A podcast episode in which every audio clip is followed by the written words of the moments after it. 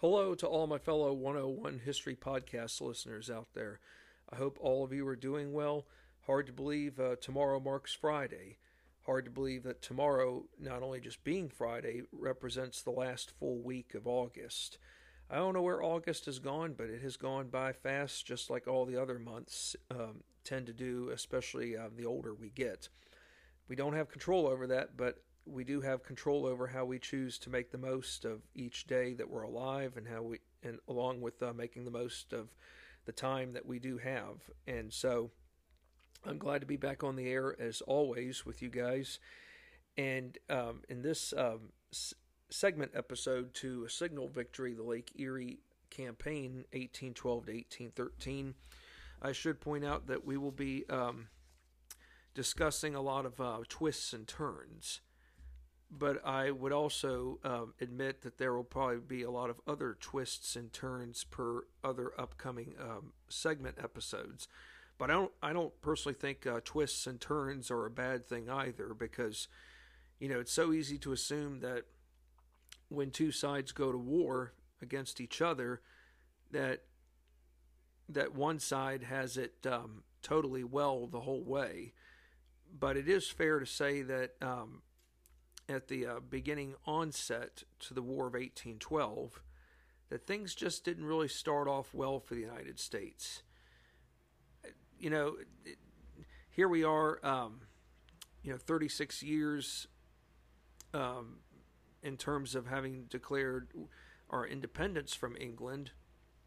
And yes, even when the first shots were fired around the world in 1775, it was a trial and error experience, or a trial and error beginning. But at the same time, I will have to admit that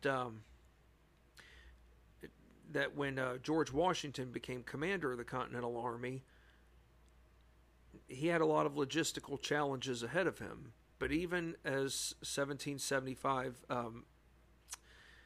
ended and we proceeded into 1776 and onward, yes, challenges still remained, but for every defeat the Continental Army endured, they were still able to manage to get back up and do something about it, even in the darkest of moments when it seemed like the flames for independence were going to be completely extinguished altogether.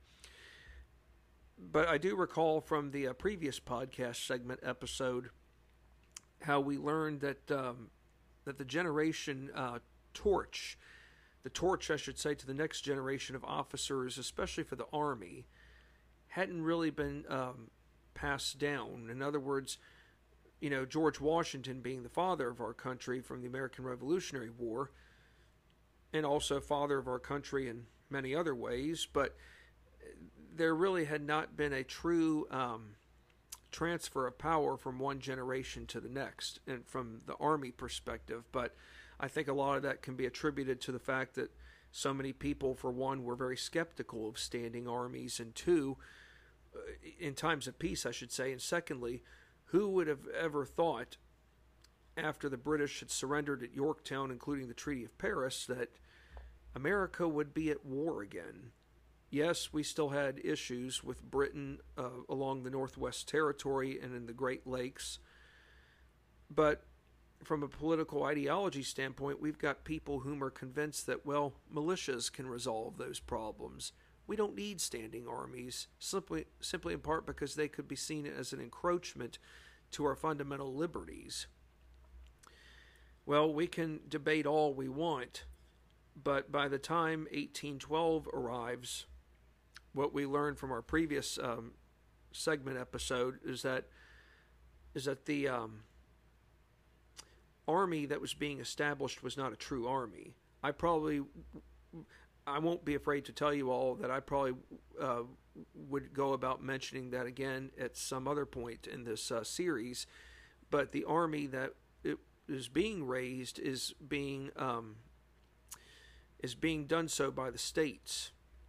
In other words, the states are the ones picking up the burden to go about ensuring that the government has enough men whom are willing to go forward in a time and answering the call of duty. So 1812 at the onset, there's a lot of uncertainty, and we will have to address that in this podcast segment episode. We will address incidents from Fort Mackinac to Fort Detroit. I know I mentioned Fort Detroit a great deal from the previous podcast series, but for those of you who are new to my podcast, especially with this episode, or not episode, but this book topic series discussion, I will certainly readdress Fort Detroit. We also have to learn how, we also have to go about learning how a particular town, of course it's now a city, but in the late 18th century and into the start of the 19th century, it might as well have been referred to as a town or a village, but how the post itself was able to prevent further, I don't know if I'd say expansion is the right word, but further encroachment that would have great potential in jeopardizing the well-being of settlers, American settlers, that is, whom are already stationed, not just around this town, but not far from it. So we have a lot of ground to cover in this upcoming episode. We will also be discussing about Britain's naval strength compared to that of the Americans. Of course, we did learn from the previous episode about how many British warships there were at sea compared to how many the Americans had. But I did find some other relevant information that should not be ignored, that will be of useful knowledge in this series. Not just series, but per this episode. So here we go with our first lead-off question. Where did Britain's naval powers stand along the Upper Lakes at the outset of war being declared? Well, in June of 1812, Britain's naval strength along the Upper Lakes is superior. I mean, if it's not superior, that ought to be seen as a red flag. I mean, after all, folks, you know, Britain not only is the mightiest power in the world from an economical standpoint, but she has the most powerful military in the world. And while, yes, a ragtag band of soldiers, along with generals from George Washington to Henry Knox and Nathaniel Greene, I could go down the line, nearly 30 years earlier, had gone about helping defeat the world's mightiest empire. Even in the midst of all of that happening, two or three decades before, times have changed. Britain hasn't gone away, and her military force, in terms of her numbers, in terms of her superiority, that has not changed.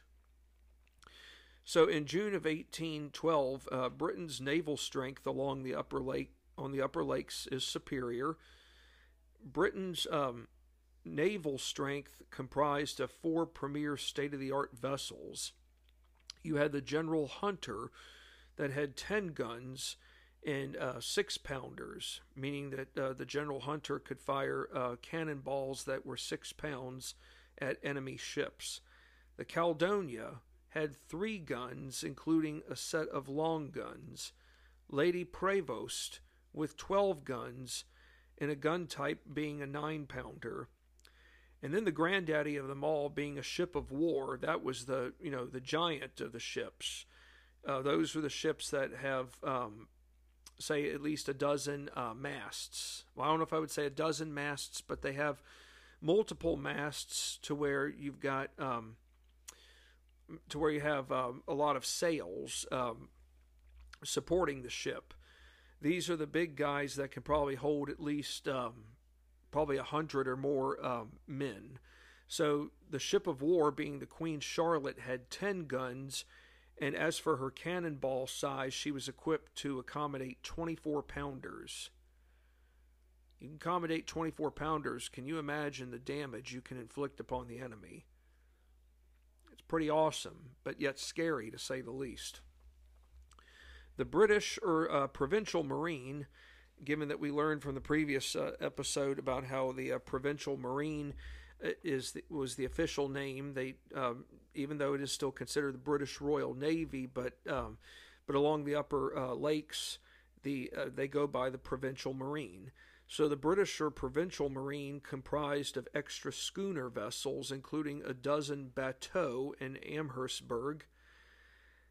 As for the United States Navy, that's another story.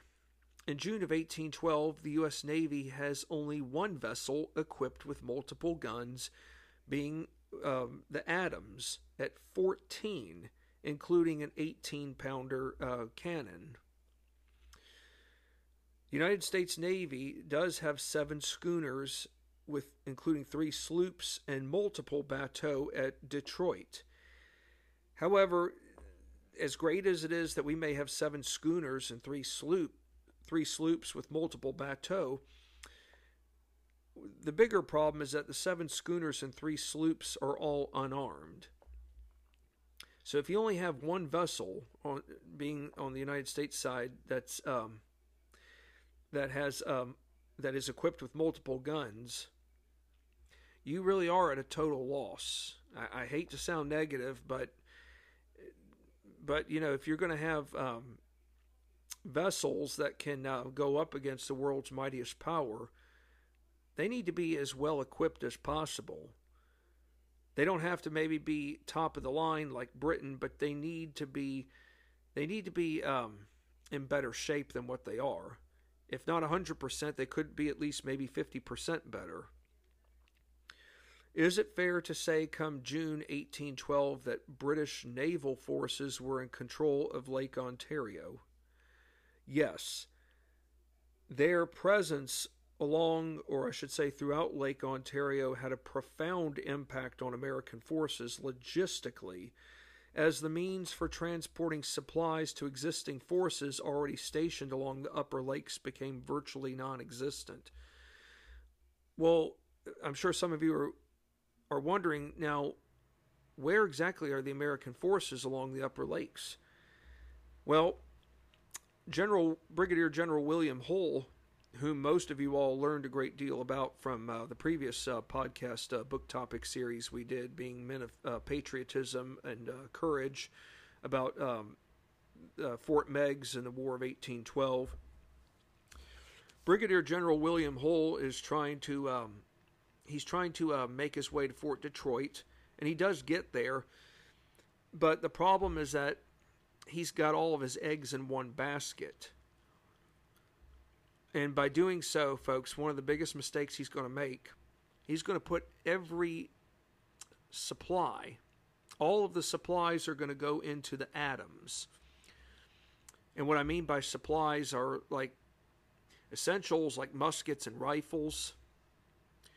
And how about personal papers? And what I mean by personal papers, folks, are government papers. So in other words, had William Hull been a little bit smarter and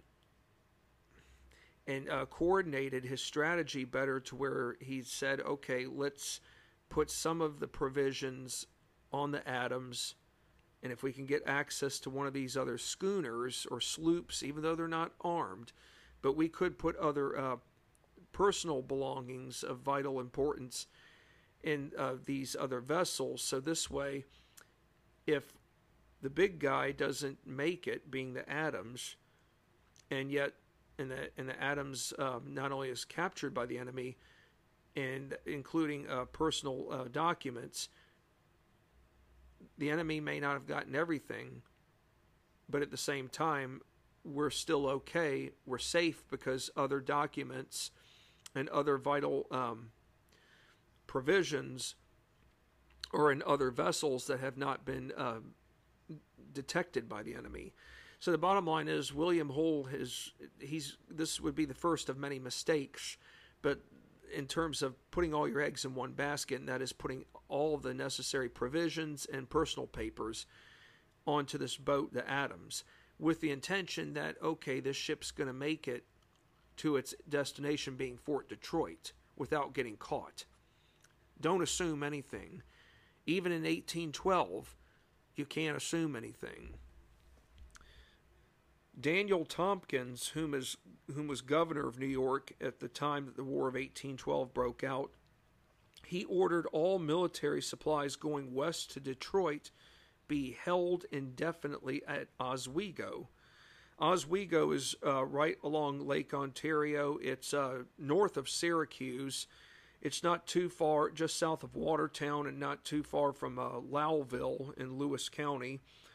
Now, Daniel Tompkins is a very unique individual because he went on to serve as James Monroe's vice president. And there is a county in New York State in the Finger Lakes region known as Tompkins County, named after Governor Daniel Tompkins.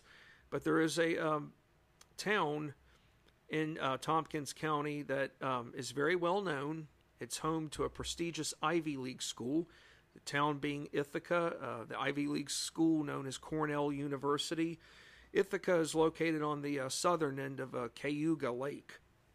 So when you think of Tompkins County, you can think of Ithaca and Cornell University, and including Cayuga Lake. And I can say that my wife and I, given that we've been to the Finger Lakes twice, we have been to Ithaca both times that we've been to the Finger Lakes, and it is a great, it's not a huge city, but it's a great place to visit. And we've seen Cornell, we've walked along, we've ventured into the Ithaca Commons.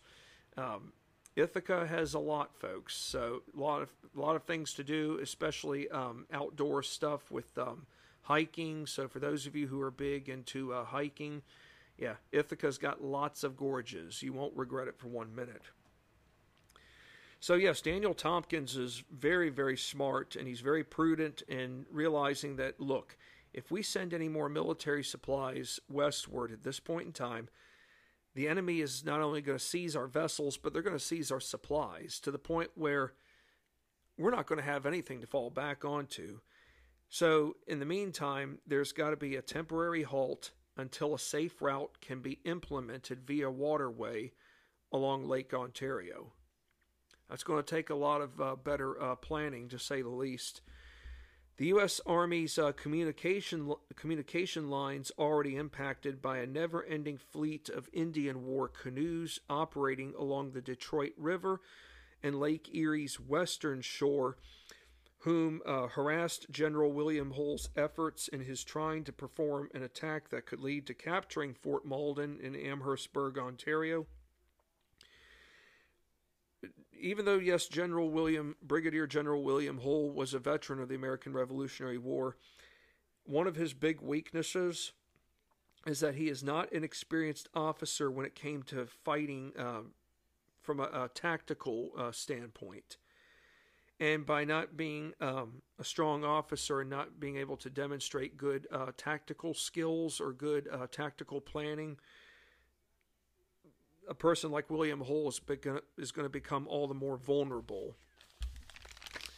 And he's just shy of 60 years old by this time. Now, I'm not saying that, you know, having an officer just shy of 60 years old is a bad thing, but here's where we're missing the torch. Yes, we will have some other officers who will step up, who are younger, but given that we haven't really set a true foundation as of yet in terms of who's going to lead the way and whom can set a good example for the soldiers, it just doesn't bode well. Which two groups did Native Americans along the Northwest Territory rely upon for preventing further American westward expansion? How about the fur trading companies operating along the Upper Lakes region, as well as British Indian agents?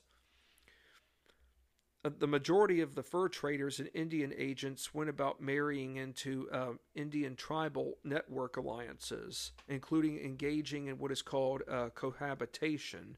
That is where man and woman lived under the same roof but weren't officially married. In other words, when a fur trader or an Indian agent went about marrying into the Indian tribal network alliance, he was not only marrying the tribe that his wife was affiliated with, but he was also marrying into a greater alliance network based upon whom the tribe had strong relations with. So oftentimes it's easy to assume that, okay, well, if we're dealing with one or two tribes, we don't have to worry about everybody else. That's not true.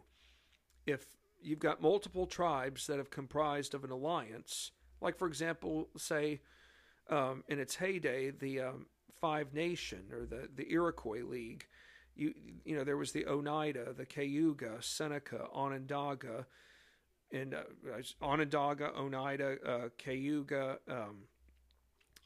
Seneca, and well, it'll come back here at some point. Mohawk, there we go. That was a twister there, to say the least, folks. But anyways, when you have an alliance like that, you know, I don't know if at that, well, the Five Nation Iroquois alliance had dissolved by this time. But when you have alliances like that, regardless of whether there are Indian agents or fur traders, alliances in general can really they help out immensely. They also can keep out those whom are not welcomed. That is, other Indian tribes whom don't share the same interests, or could, you know, simply be posing as a threat. Kind of like how the Erie Nation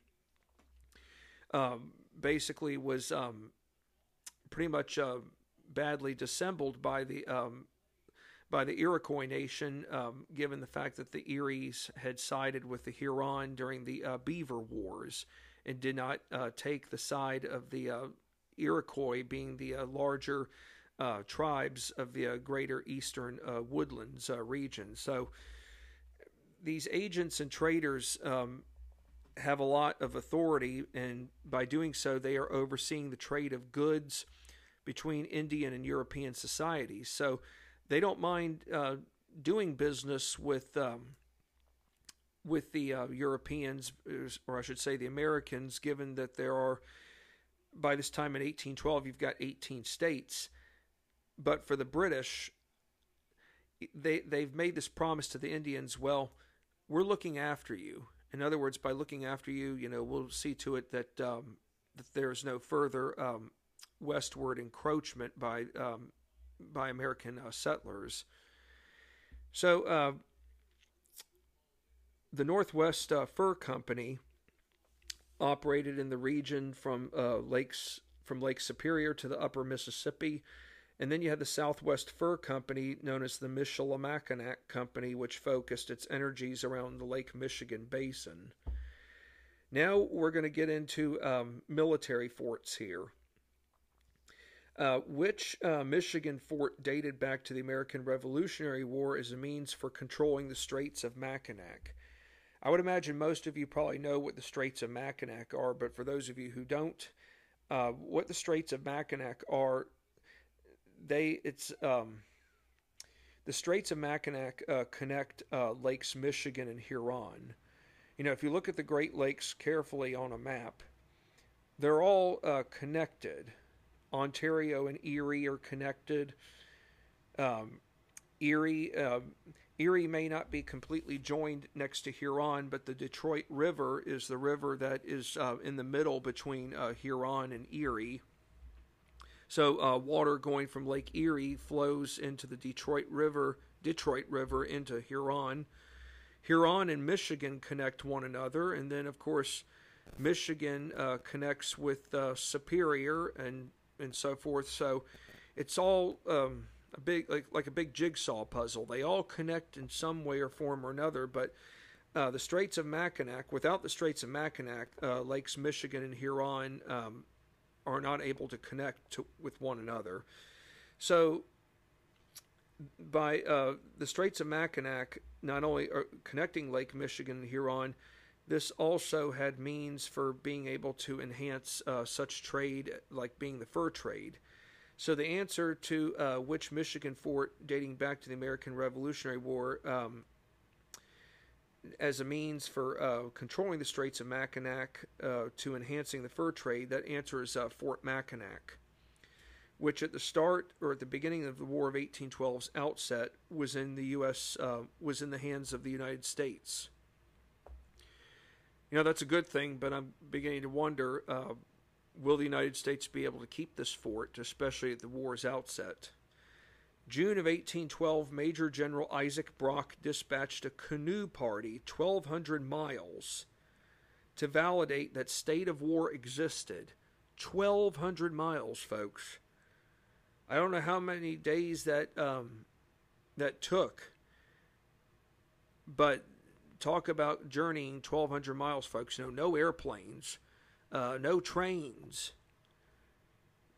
So the only way you're going to get there is by canoe. They sent the whole flotilla, like a fleet of canoes, to say the least. So this same canoe party returned with an order to attack, which happened on July 17th, 1812, almost 1 month after the United States had declared war on Britain. So on July 17th, 1812, British and Native American forces, around 70 war canoes and 10 bateaux under the command of British Captain Charles Roberts, assaulted Fort Mackinac, resulting in U.S. Lieutenant Porter Hanks and his force of 60 men. 60 men, folks. That might seem like a lot, but think about how many Indians, Indian warriors, and British soldiers or British troops that Lieutenant Porter Hanks and his force of 60 men are going up against. And they're coming from all directions. They're not sending everybody straight ahead in one position. They're coming at all different angles. Well, U.S. Lieutenant Porter Hanks, U.S. Army Lieutenant Porter Hanks, I hate to say this, but he's a chicken. He really is. Lieutenant Porter Hanks and his force of 60 men surrendered Fort Mackinac without firing a shot. To me, this is pure ignorance. And Lieutenant Porter Hanks thought he was doing the community a favor by sparing them. He didn't spare them. All of the island residents, those people already living on Mackinac Island, they are now forced to take an oath allegiance to become subjects of the United Kingdom, England. So in other words, Major General Isaac Brock is telling them, look, if you want to still live here, that's fine on this island. But now that we're in control, you will be required to take up your allegiance to the crown. Sure, you may have gotten your independence years ago if you were living then, but times have changed. If you want to live here, you're going to take up loyalties with us. If not, we can execute you, or we can have you become a prisoner of war. We could do just about anything we would want to do to make your life miserable. So this is not a good situation for the residents of Mackinac Island. Why was the loss of Mackinac Island so detrimental to American forces? Number one, Lieutenant Porter Hanks and the 60-man unit under his helm had not been able to establish any solid alliances with Indian tribal nations along the Upper Lakes, whom prior to war's beginning were not sure which side to take. So believe it or not, folks, we have a handful of Indian tribes along the Upper Lakes. And what are exactly the Upper Lakes, I should say, folks? Well, when I think of the Upper Lakes, I think of like Superior, Huron, Michigan, and Erie. But right now, I would have to say that if one asked me, given where all this fighting is going on, I would say Huron and Erie right now. So, yes, it's one thing to have a fort established, but why didn't Porter Hanks take the time to establish any relations with Indian tribes? Was he completely convinced that all Indian tribes hated the United States?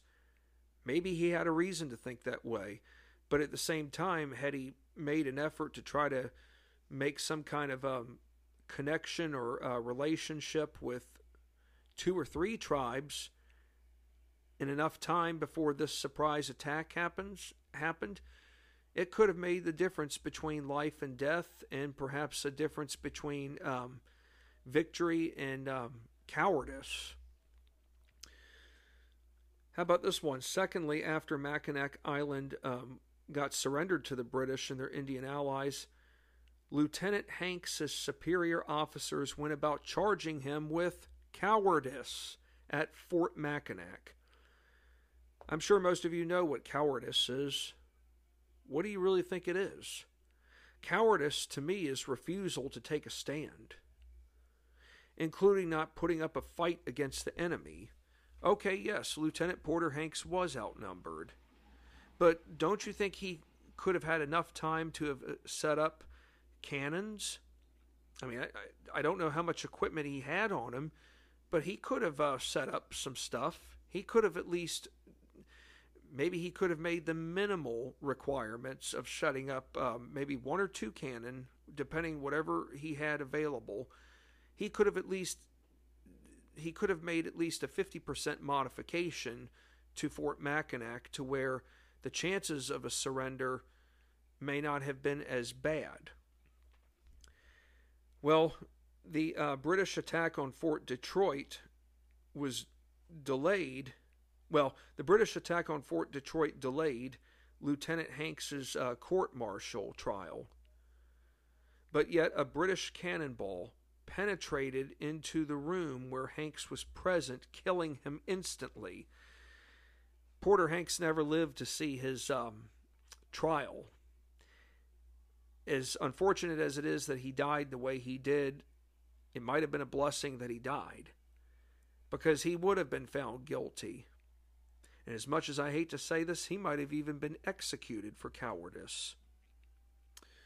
The American debacle at Mackinac resulted in neutral tribal nations shifting their allegiance to the British, and rightfully so.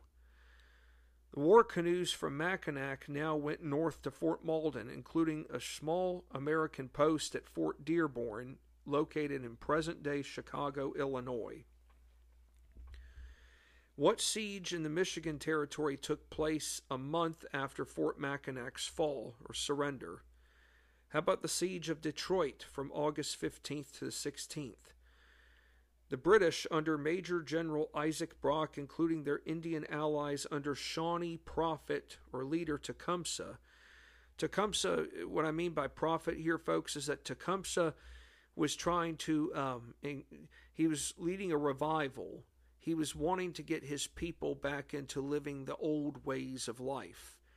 That might sound bad, but Tecumseh was not into the new way of living, and that is Indians ceding their territory to the Americans to avoid further wars. He didn't want to see his people become Americanized. In other words, living lifestyles that are just simply unbecoming, because he already saw where some Indian leaders were more than happy to adopt a new style of living, most notably Little Turtle, who led the Miami Nation at Kekianga, what we know as present-day Fort Wayne, Indiana. So Tecumseh was trying to be basically a savior to those Indians whom needed to return back to the old ways of life, and this is basically their last stand. So yes, General Isaac Brock, including their Indian allies under Shawnee prophet leader Tecumseh, go about engaging in a handful of intimidation actions, as well as trickery tactics that ultimately resulted in U.S. Brigadier General William Hull surrendering Fort Detroit as well as the town of Detroit. What the British and the Indians were doing is that they were bringing their canoes very close, and then they would get troops and Indians out of these canoes. They would come very close, pretend as though they were ready to fire, then they would fall back, and they kept doing this multiple times to where it pretty much stressed William Hull out. But yet William Hull could have established something. He could have ordered his men to have fired upon the Indians. It wouldn't have taken much to have done that, but yet he didn't even engage in the most basic, minimal actions for self-defense.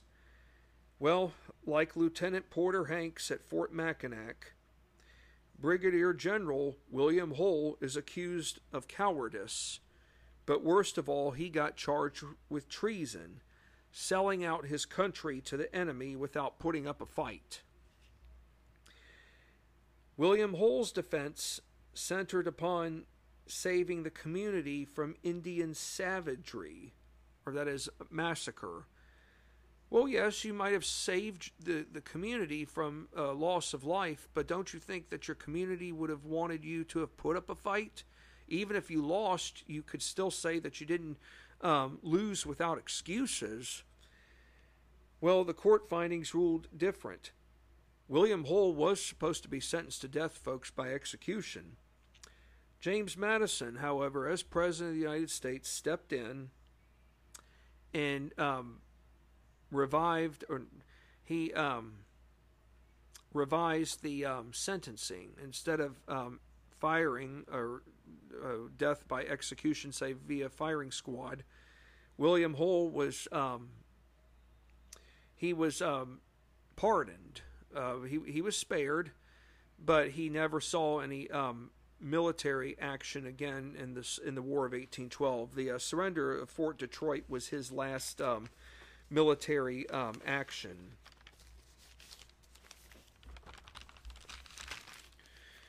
Just how severe was the American defeat or surrender to the British at Fort Detroit? It was on a scale of, I know 1 to 5, you would say 1 being not severe and 5 being extremely severe.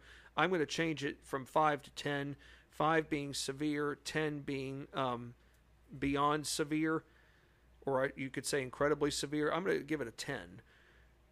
10 being incredibly severe. For one, the material losses were irreplaceable, given the British seized roughly 2,400 muskets and rifles. Think about it, folks. 2,400 muskets and rifles have been seized.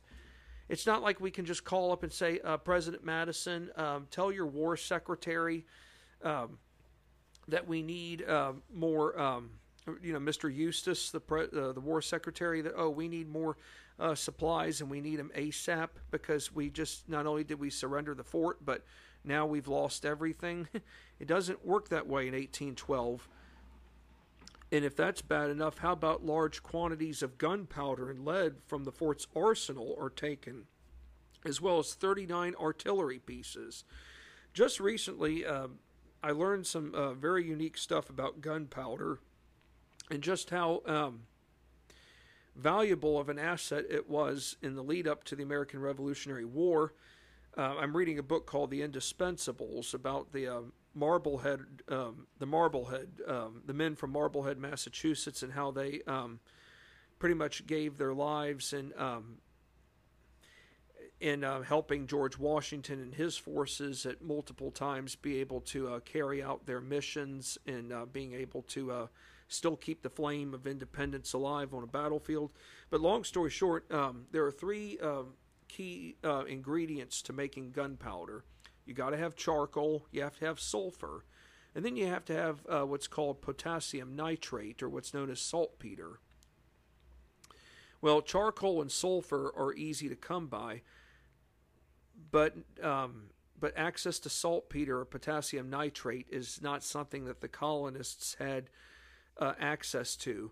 As a matter of fact, leading up to Lexington and Concord, especially in 1774, there were those in Massachusetts who wanted to make their own gunpowder. The only problem is that it takes about half a year for saltpeter to form. So where do you think the colonists were getting their gunpowder from? They were getting it from England. England has better means of providing the colonists, her subjects, with the substance. But she was also getting about 2,000... tons worth of saltpeter from India. So England, given that she's the mightiest empire in the world, even well before the War of 1812, England knows how to get the resources and be able to give them to the colonists at their disposal, but yet the property still belongs to that of the crown, not to the people. But anyways, it was just something I was intrigued by because...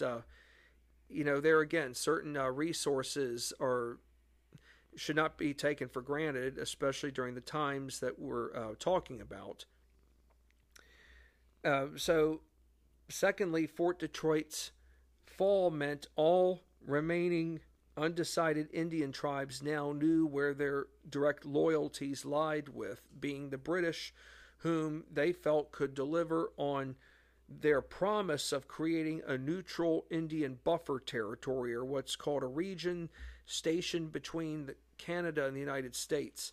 The British had promised the Indians that, you know, look, you side with us during this conflict, and we prevail regardless. We will see to it that you all get this buffer region. The buffer region being what we know is what's left of the Northwest Territory, given that Ohio is already in the Union. But of course, the British wouldn't mind retaking Ohio and bringing that all that land that the Indians were forced to cede from the 1795 Treaty of Greenville, being southern and eastern Ohio, back into the hands of their peoples. Why not? So you talk about a lot of things that lie at stake here, not just for the British, but really for the United States, given that this is our second war for independence. It's not a political one, it's an economical. The U.S. brig ship Adams was seized at Fort Detroit, and guess what? It got renamed Detroit by British forces. Brigadier General William Hull's surrender of Fort Detroit now meant the enemy, being Britain, was in full control of the Upper Lakes, most notably Huron and Erie. As for the United States, she has no armed vessels above Niagara Falls. The entire northwest frontier from the Ohio River northward is now open to unlimited Indian raids. So our national security, folks, is really, really in serious trouble. Was President Madison still in Washington around the time the Fort Detroit debacle took place? No, he and his wife Dolly were already en route to their estate in Virginia, being Montpelier, located in Orange County, probably about 30 miles away from Thomas Jefferson's Monticello estate. They were on their way, getting ready to go to Montpelier. They hadn't really gone very far. They were met up with a messenger, or I should say a dispatch rider, whom alerted Mr. Madison to the disaster at Detroit. So, unfortunately, folks, President Madison and his wife Dolly did not have the luxury of being able to take time off here. They had to go back to Washington, given that there is a matter of national security urgency. Washington, D.C., was not a good place to be in during the summer because of heat and the potential for a whole host of diseases. However, the surrender of Detroit is very unsettling for the Madison administration. Upon returning to Washington, two decisions were made: access naval control of the lakes and send another army to recover Detroit.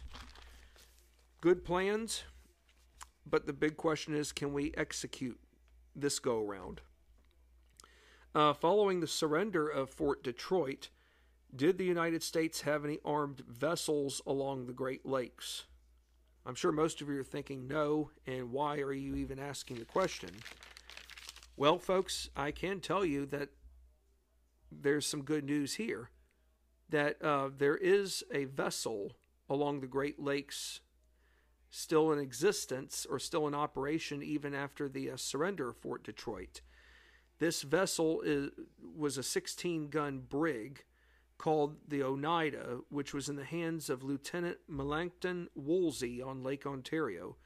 And for those of you who aren't sure what a brig is, it's a two-masted, square-rigged ship.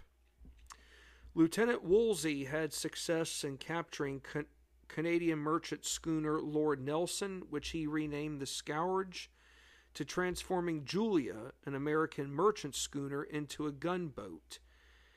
Now, I know I probably mentioned about gunboats earlier, but some of you are probably curious to know what exactly is a gunboat. Well, it's a small, fast ship where guns were fitted for use in shallow coastal waters and rivers. Lieutenant Woolsey wrote a letter to Navy Secretary Paul Hamilton demanding additional funding for building a larger flotilla, aka fleet, but doing so required two units or squadrons, with one on Lake Ontario being the lower lake as it was located below Niagara Falls, and Lake Erie, the upper lake, as it was located above the falls. Now, prior to the siege of Detroit, but after Fort Mackinac fell, what did General Hull order Captain Nathan Held of Fort Dearborn to do right away? General Hull ordered Captain Held to evacuate Fort Dearborn as soon as possible.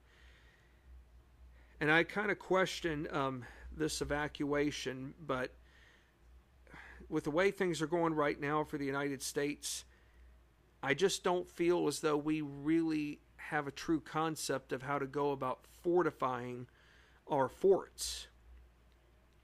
Well, Captain Held did adhere to what Brigadier General William Hull advised him to do, but Captain Held went about having to separate whatever resource supplies he could bring with him, but yet he had to also leave certain resource supplies behind.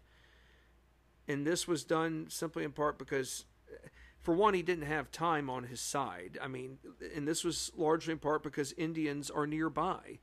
They're canvassing the area. They are looking for their next target. So some people would say, well, such and such items can be replaced. Your life can't. Well, that is true, but at the same time, if you're going to leave behind valuable papers that could jeopardize our nation's national security, then you're just making things worse.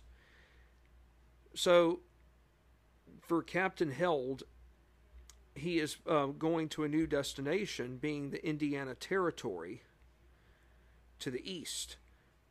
He was to meet up with a fellow named Captain William Wells.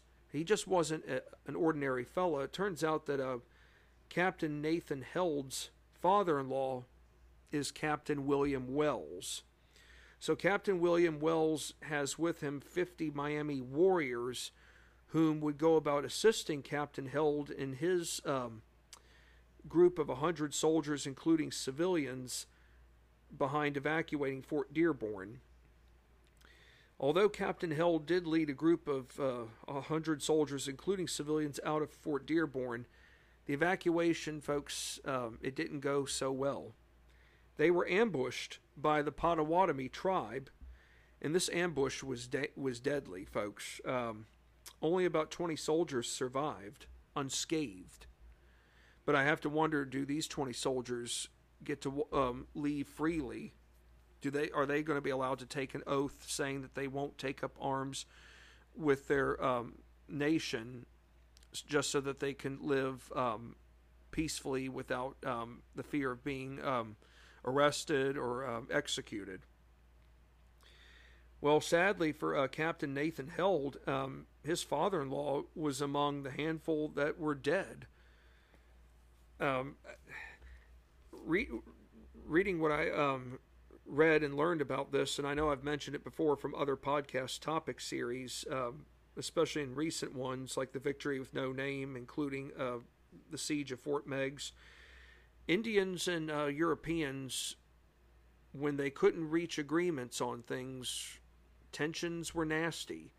And it didn't even have to involve agreements, or it didn't have to involve any kind of discussions. Many of them simply did not like each other. And it got very bad to the point where extreme violence was done. I mean, it might be fair to say that there was eye for an eye, tooth for a tooth. Well, and for many of the Indians, they saw the Europeans, white settlers, as invasive species. They're not native. They're not welcomed. They bring problems. They are known for spreading diseases, which did wipe out many Indian populations, as we have learned.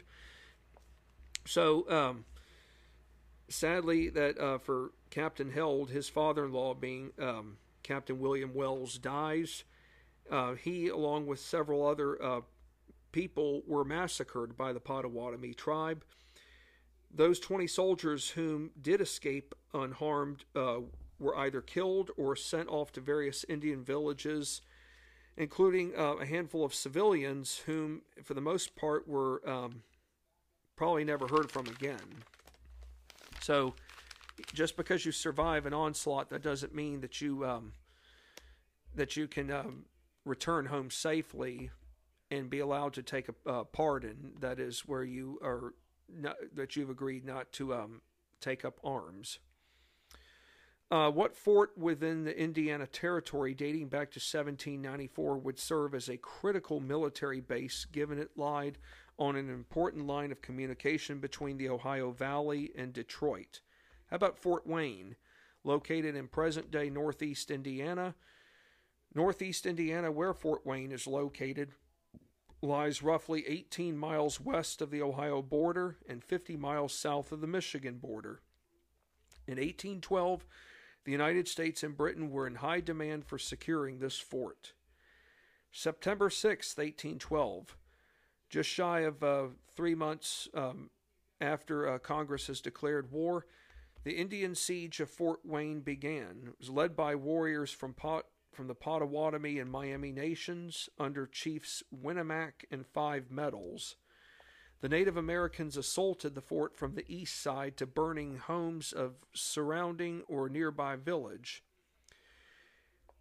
And I tell you, as for the officer whom is leading the command for the Army at U.S. Army at Fort Wayne, he's no saint, and he's no good role model either. His name's Captain James Rhea.